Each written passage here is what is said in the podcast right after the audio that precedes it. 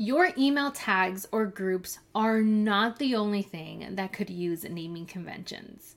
But before I get on my soapbox about this topic, I'm pulling a lesson from my implementation workshop to share why email naming conventions matter, aka how they benefit you. Are you ready? Let's dive in.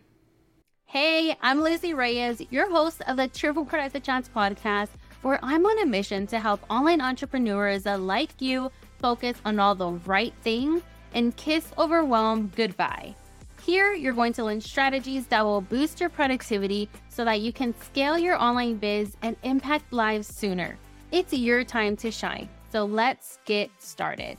Hey, hey, welcome back to the Cheers to Productive Chats podcast, where we're about to wrap up a mini series all about improving your email marketing processes. In the first episode of the series, we covered five ways to streamline your email newsletter process. And last week, I shared a lesson from my email naming conventions workshop where you learned the magic formula and what naming conventions even are.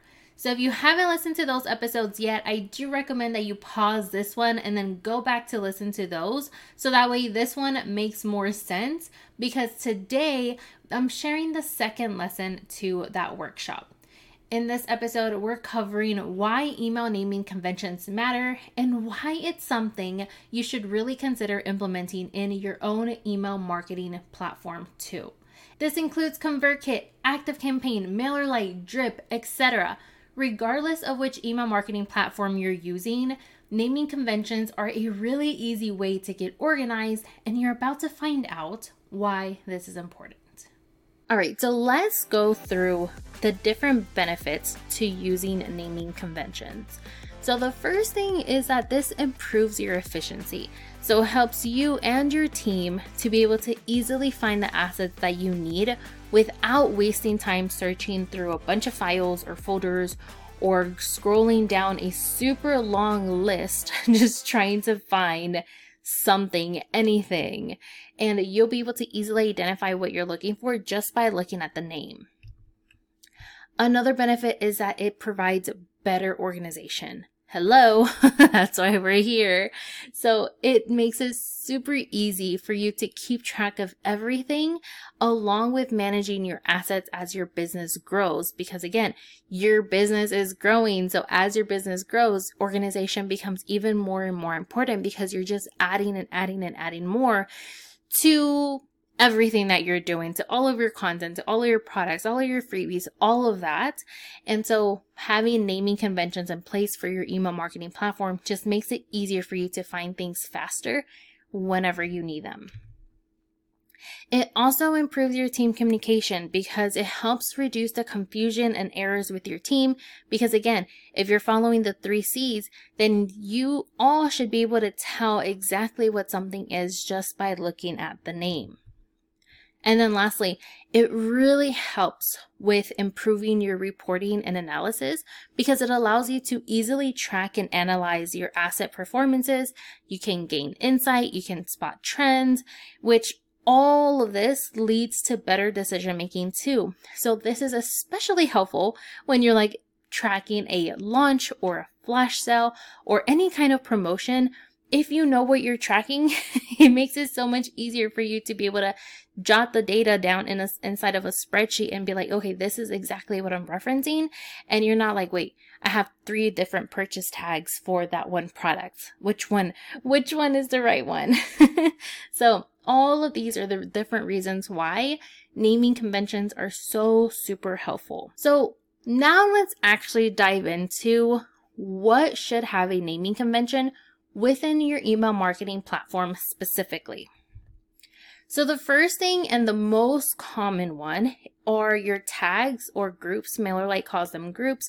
Most of the email marketing platforms call them tags and I use ConvertKit. So that is the terminology that I will be using because that is the tool that I use. Um, but I, I've tried to add some extras here just in case. But for the most part, Tags are the labels that you can add to subscribers to create fixed groups of subscribers based on certain shared character characteristics. Another thing is your segments. So segments are groups of subscribers. So mostly the groups of tags who meet certain filtered conditions and they're most of the time based on their tags, but there's also some other ways that you can segment people out.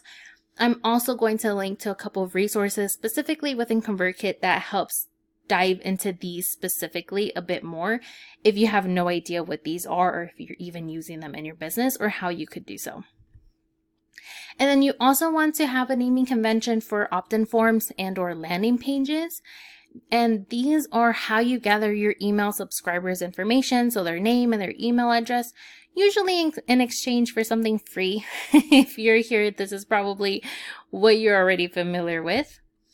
And then you also want to use these for your sequences.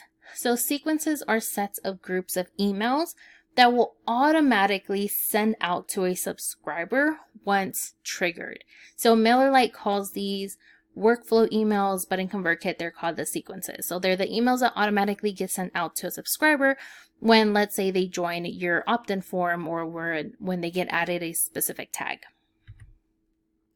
Rules, automations, and workflows these are also ones that you want to have naming conventions for. So what these are is these rules and automations automatically trigger an action or multiple actions based on subscriber behavior.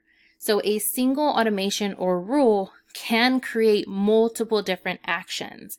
And MailerLite calls these automation workflows but in ConvertKit, there's actually two different kinds. There's rules, which is one way, and then there's automations, which is another. So they're not the same feature.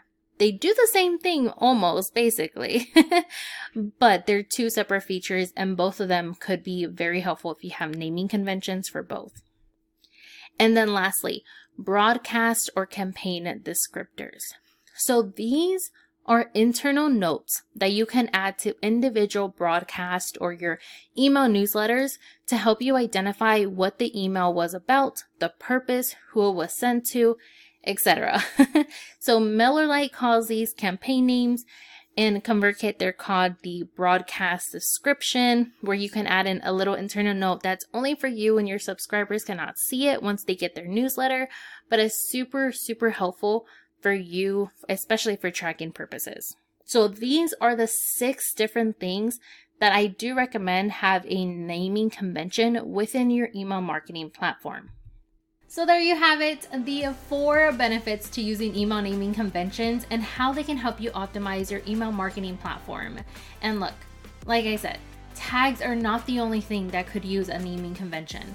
Literally anything else inside of your email marketing platform can be named following the three C's consistent, clear, and customizable. If you want to get this done and want specific formulas and email naming convention examples you can use, I cover it all inside of my workshop, How to Optimize Your Email Marketing Platform Using Naming Conventions. And if you're listening to this in real time, I'll be hosting a Get It Done week at the end of the month. A Get It Done week is where you'll get extra support and accountability for a limited time and have the opportunity to win prizes just for taking action on the workshop and getting your email naming conventions done. So, to join us, check out the link in the show notes or send me a DM on Instagram with the code words email plan, and I'll hook you up with the best or even a discounted link. Thank you so much for listening for the Cheers to Productive Chats podcast with me, Lucy Reyes. To view the complete transcript and all the links mentioned in today's episode, visit cheerstoproductivity.com slash 61. And before you go, make sure you follow or subscribe wherever you're listening so you know once the next productive chat is released. Talk soon and cheers to your productivity and success.